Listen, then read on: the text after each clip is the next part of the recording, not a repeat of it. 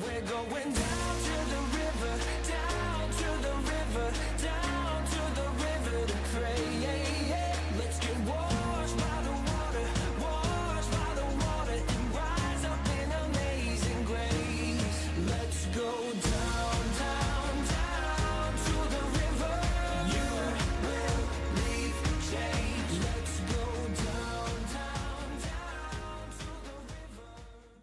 know, I was preparing for this message, and I realized what Brother Will did to me. You know, on Sunday, we had Todd Johnson. Wednesday, Jason Naquin. Sunday, John Russell. One of these is not like the others. Two of these men are accomplished pastors, two are well known for their preaching ability, and I know at least one of them has a testimony that will absolutely blow your mind. Then you have this third guy, me. I have no official title. My name is not widely, widely or narrowly recognized across the UPC. And it's quite likely that someone here tonight has heard my name for the first time. But you see, the truth is, it's not about me. It's not about John Russell. It's not about Todd Johnson. It's about Jesus. You see, God is no respecter of persons. God places very little value on our perceived reputations. He has little regard for our titles. Now, don't misunderstand what I'm saying. These are great men whose ministries have touched the lives of many. But you don't have to be a pastor to touch the lives of others. You don't have to be known as a great preacher to impact the lives of those around you. You don't ever have to stand in a pulpit or on a platform or hold a microphone to bring someone closer to Jesus. You see, if I look back over the course of my life, I've done so much more for the kingdom of God off of this platform without a microphone than I could probably ever do up here with a microphone. But I'm here tonight to tell you that if God can use me, if God can use someone who just turned 34 and has a 17 year old son, that's a math test. The look on your face tells you when you figured it out. For those who don't like math, the answer is 15. For those who don't quite remember 15 years old, that's a sophomore in high school. Now, I'd love to tell you that from that point, I gave my life to God and never made any other mistakes. I'd love to tell you that, but it'd be a lie. I'd love to tell you that from that point forward, when things got bad, because there were definitely tough times, that I turned to God and the things of God for comfort, but that too would be a lie. What I will tell you is that your past doesn't matter. Your mistakes do not matter. Your talents that you have today do not matter. It is your relationship with God that matters. You see, I'm not up here tonight because I'm a talented speaker. I'm not up here tonight because I have a title. I'm here because I have a relationship with Christ. Your impact to your world does not revolve around your capacity, your talent, or your abilities. Your impact to your world revolves around your relationship with Jesus Christ. You see, I'm here tonight to talk about relationship, not rules. Because our interaction with God, our interaction with this thing called religion, with Jesus, it's a relationship. It's not bound or defined by a set of rules. It is a living, breathing relationship. Because relationships are just that they are living things. If I think about one of the most significant relationships in my life outside of Jesus, it's with my wife, it's through my marriage. And it is absolutely a living, breathing thing. When we first started dating, our relationship looked significantly differently than what it does now. Our first date was at a very fine dining establishment. It's called Taco Bell. That's right. That's how I got her, Taco Bell. now, after 13 years of marriage, if I said, hey, babe, let's go to a nice restaurant, and I brought her to Taco Bell, it wouldn't work out very well for me at all. I'm not sure how it worked out well for me the first time around either. But not only that, but the way we talked to each other, the way we interacted. It was completely different back when we first started dating till now. Not only that, but it has evolved through that time. Me and my wife, when we first were married, after a couple years, we had our challenges like everybody does, right? That's marriage, ways it goes. We watched a series on YouTube, it's still out there. It's called Laugh Your Way to a Better Marriage. I don't know if the guy's a Christian or not, but the guy gives some really good, sound, logic advice. It makes a lot of sense. And if you're struggling in your marriage, you don't quite understand why your wife does the things she does, or you don't understand why your husband is so ignorant, this guy does a lot to explain that to you and help you understand why you are so different. But one of the key points that I took out of that lesson is that there's a five to seven year hump in marriages. Now, this is speaking generically, so it doesn't apply to everybody. But in general, marriages, you start off married here, then things get tougher, tougher, tougher for five to seven years. Then after that, it gets better, better, better. Now, for those who've been married for two years, you're like, oh, dear God, three more years. But believe me, it does get better. I know for at least me and my wife, that was absolutely true. The first five years, you're just learning how to live with somebody, figuring out who they are. We dated for two years before we got married. We still didn't know each other at all until we lived together. But for the first five years, our relationship was very different from the next five years. And it's the same with God. You see, rules are stagnant and fixed. Rules like laws, it's black and white. You're going 70 into 35, you're lucky if you get a ticket, right? One of my pet peeves, whenever people say, oh, it's a rule, but we're going to make exceptions to those rules.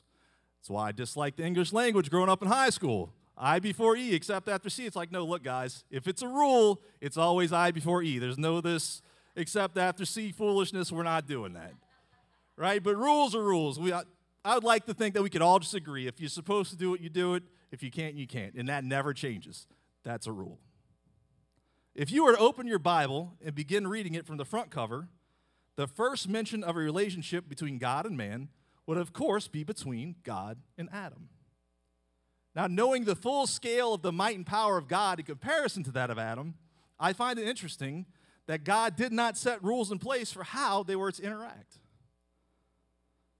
I have a hard time grasping this concept because from the time I was a child to this very day, I've been taught the rules that govern social interactions.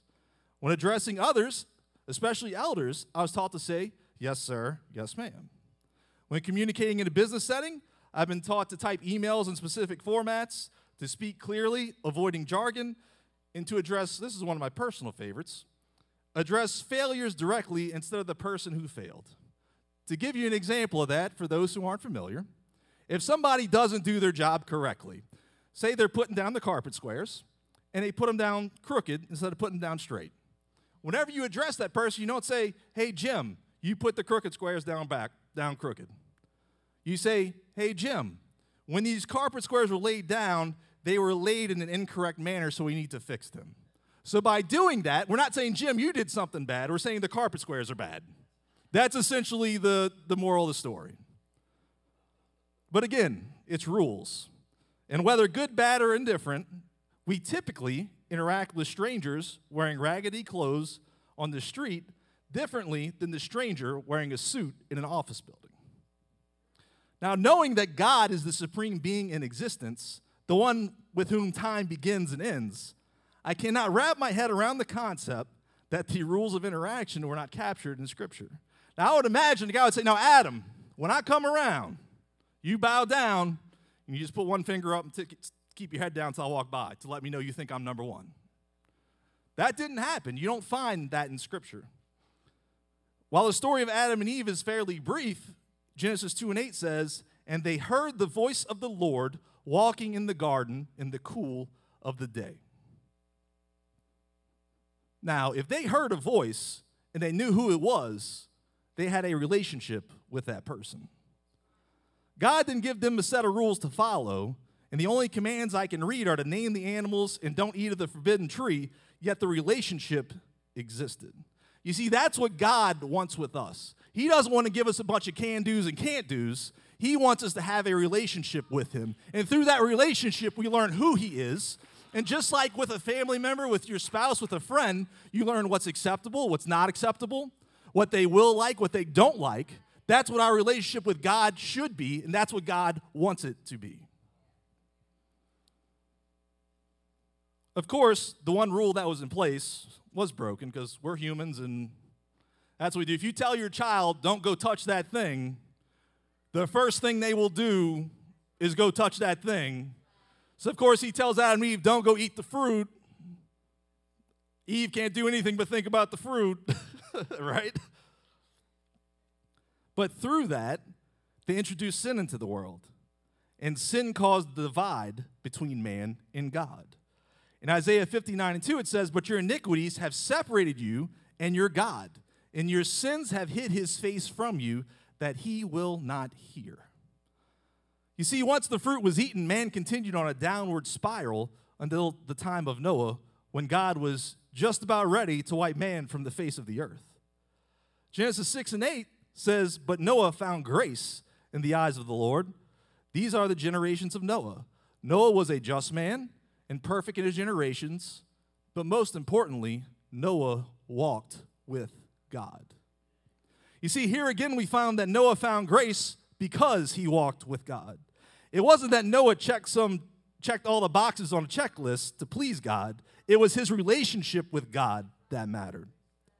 Of course, the result of Noah's relationship was being able to save himself, his family, and all the beasts that roamed the earth. Now, something else I want you to consider about Noah. God came to Noah and said, Hey, I want you to build a boat. And then what did he do? He gave him very detailed instructions on how to build that boat. A lot of times we say, God, I can't do this thing you want me to do. I can't witness to my neighbor. I can't teach in my Bible study because I don't know the Bible well enough. I don't know your scripture well enough. I don't know how to explain it. Have you ever considered that Noah probably didn't know how to build the boat? God told him how to build the boat. You see, the truth is, if you have a relationship with God and God says, hey, go do this thing, He's not only going to lead you to do what it is He called you to do, He's going to fully equip you with the strength, the knowledge, and the skill set you need to accomplish it. God's desire was, is, and always will be to have a relationship with man, but sin divides man from God. If you start looking for rules in the Bible, like I did, you will undoubtedly end up at the same conclusion that I have and find that the majority of rules that God gave his people are documented in the Old Testament. You see, in the Old Testament, it was a different time. There was no Holy Ghost as we experience it today. There was no intermediary between God and flesh, and Jesus had not yet saved the world from their sins. So the divide was still in place. God was longing to have a relationship with his people, but he couldn't do it directly because of sin. In the Old Testament, the priests were the only ones able to enter into the Holy of Holies and experience God's presence. And even when even then, when a priest did enter, it was to atone for the sins of the people, and a rope was tied around the priest in the event he was slain once beyond the veil. You see, the priests were given very detailed instruction on the process, and it had to be followed correctly because only a righteous man could enter God's presence.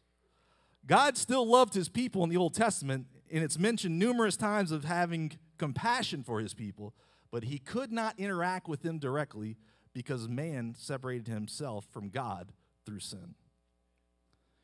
You know, a lot of times we don't realize the power that we have because it is completely up to us whether God can live in us or not. God is a gentleman. He will not force himself in your life, He will not force himself into your heart, and He will not force His Spirit on you. It is a welcome gift and it's open invitation, and anyone who wants it can get it.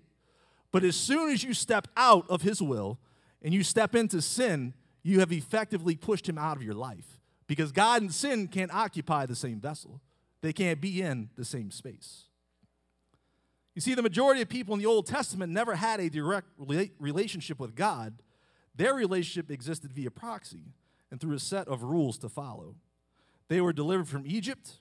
They saw the Red Sea part. They ate manna, cloud by day, pillar of fire by night, all those things, saw all the miracles that took place, but they were mostly spectators to those events.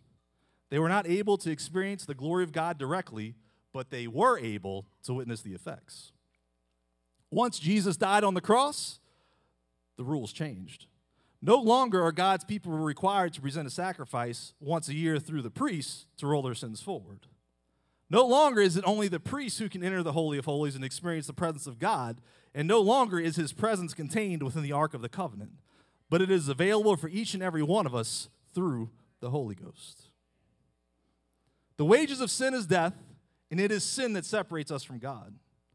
See, the priest had to offer up those sacrifices once a year to keep rolling the sins forward, but Jesus was the ultimate sacrifice. He died and he shed his blood so that sin barrier no longer exists between Jesus and man. We owe a debt to God for what he did on that cross that we can never repay. But because of his sacrifice, the Comforter was able to be sent down from heaven in the Holy Ghost, which is God's Spirit living inside of us. Looking back to the teachings of the Old Testament, you will find rules that govern social interactions, legal proceedings, how to set up camp, how and when to pray. I could go on and on. The Old Testament is full of rules, and many of them would seem absolutely crazy if you were to try to put them in place today. In contrast, when you read the New Testament and look at the teachings of Paul, you will find scriptures such as Acts 15, verses 28 through 29, which says, For it seemed good to the Holy Ghost and to us to lay upon you no greater burden than these necessary things that ye abstain from meats offered to idols, and from blood, and from things strangled, and from fornication, from which if ye keep yourselves, ye shall do well. Fare ye well. Now, you see, when I read scripture, I like to understand a few things about that scripture. I want to know the context. I want to know who's talking, who they're talking to, and I want to know the events that happened before and happened after. In this particular passage of scripture, his audience here is the church of Acts. It's the church where God's Spirit was first poured out. And here we read that according to the Holy Ghost, which is God, it is good to lay no greater burden than these things. There wasn't a giant list of rules. Paul didn't pull out the check box, check the checklist, and start checking all the boxes. So you have to do all these things. He gave them a handful of things.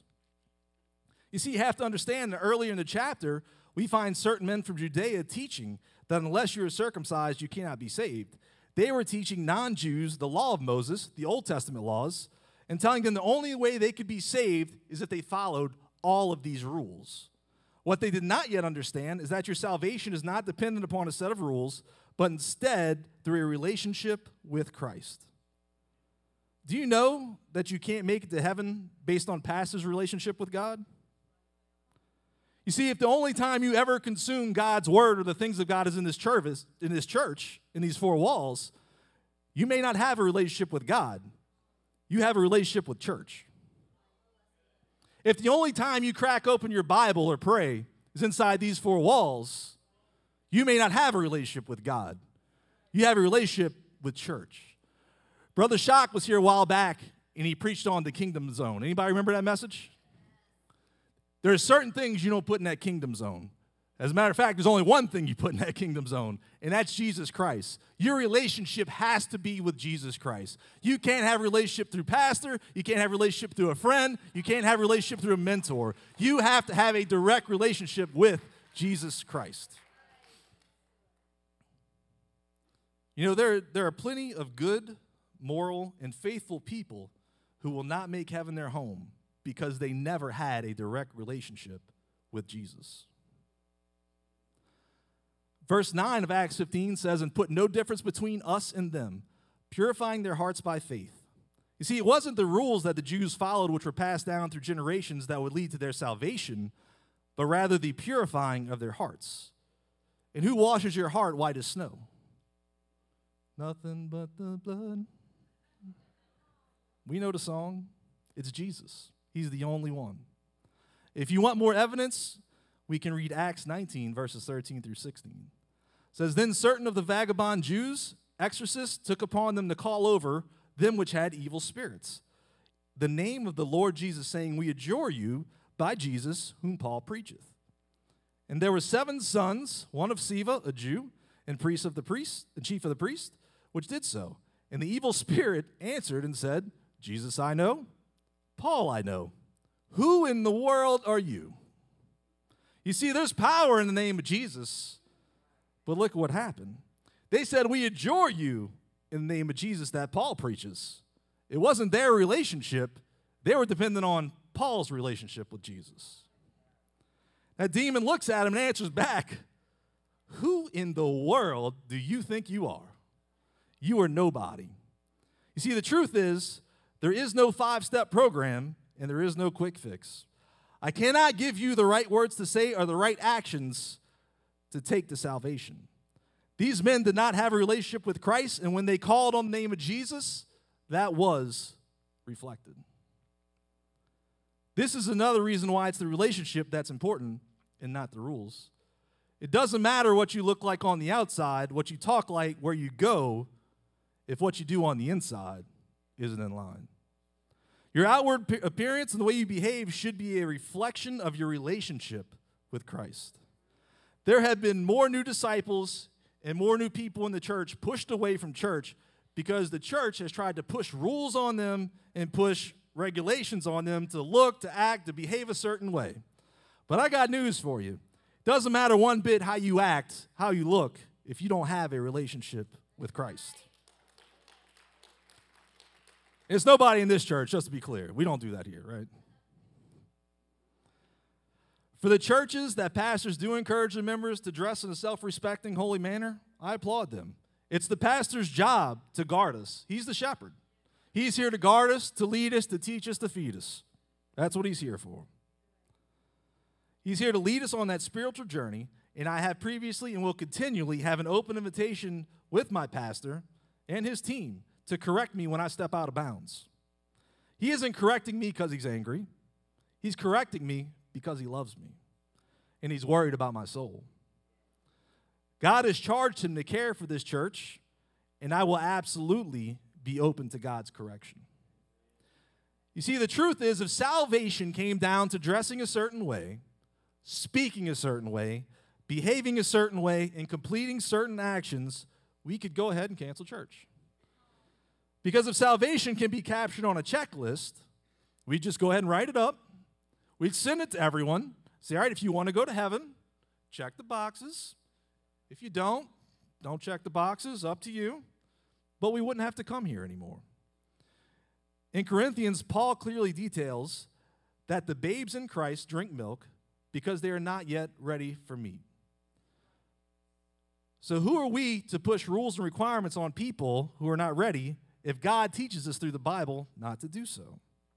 Now, to give it some more detail, it's not okay to remain a babe in Christ, which Paul also makes abundantly clear.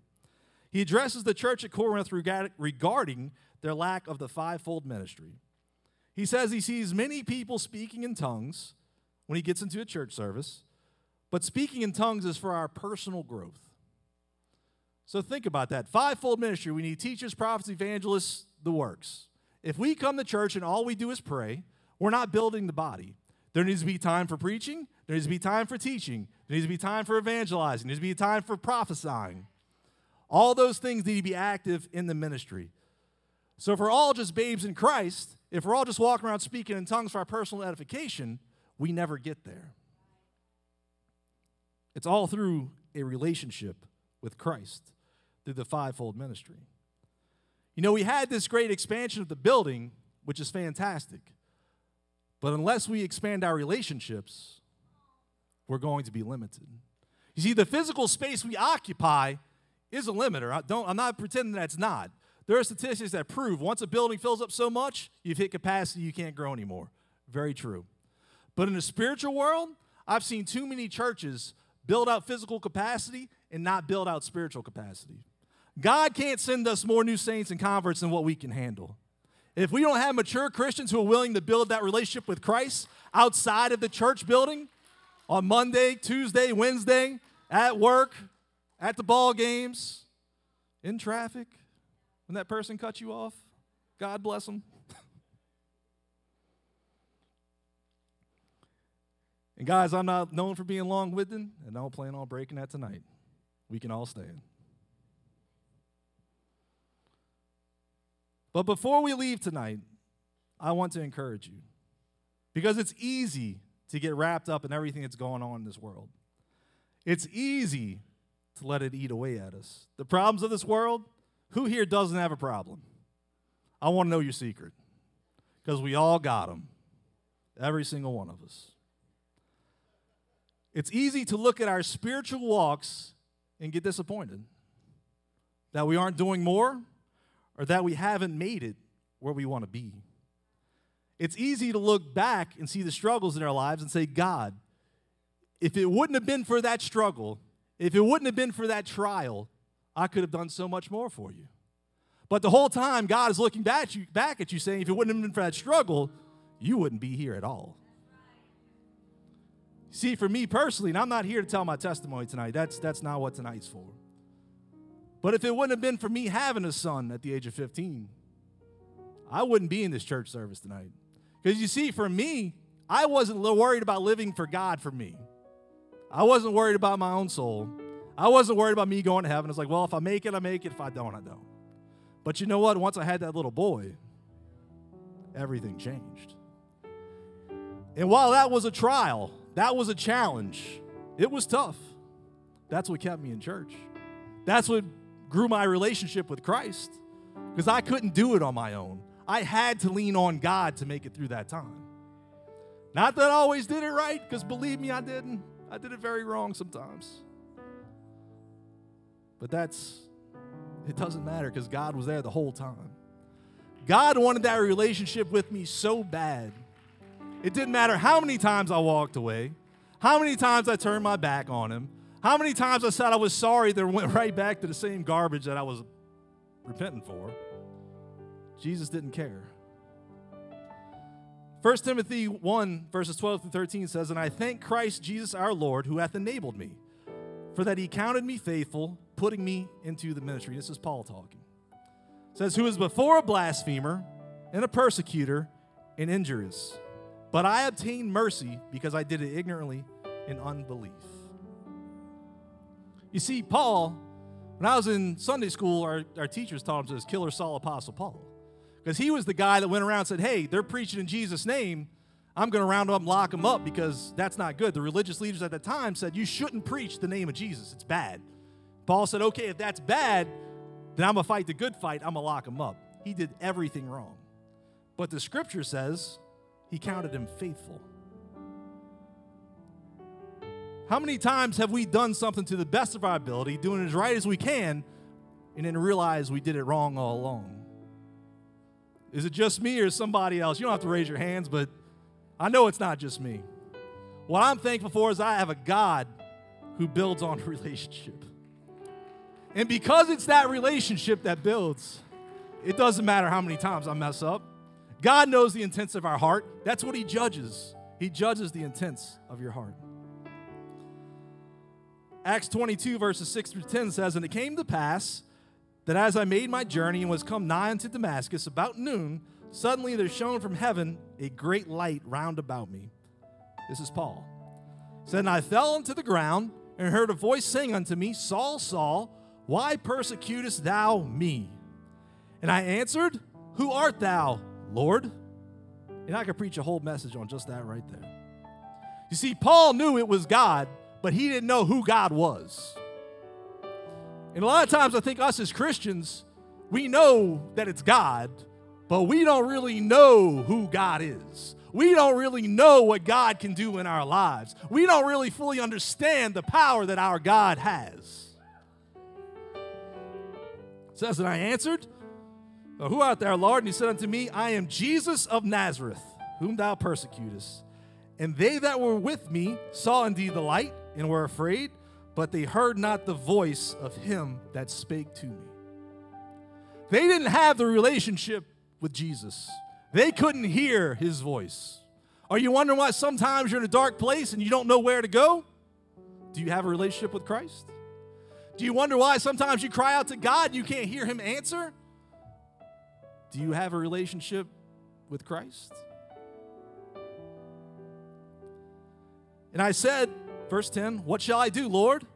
And the Lord said unto me, Arise and go into Damascus, and there shall be told thee of all the things which are appointed for thee to do. Now, Paul, I love Paul, he's my favorite Bible character. He went from being the terror of the apostles. They were all afraid of him. When he first starts his ministry, he tries to go talk to the apostles, and they're hiding from him because they think he's there to arrest him. He goes from that to writing the majority of the New Testament. That's Paul. And it wasn't that he was a great writer. It wasn't that he did everything right because he didn't. It wasn't that he had some great lineage of pastors in his family. He didn't. It's because he had a relationship with Christ. It's because when God talked to him, he recognized his voice. It's because when God spoke to him, he followed his direction. Church, we all just bow our heads, close our eyes. You know, life can be hard, it's not always easy. My life hasn't always been easy, but I've always had an easy God.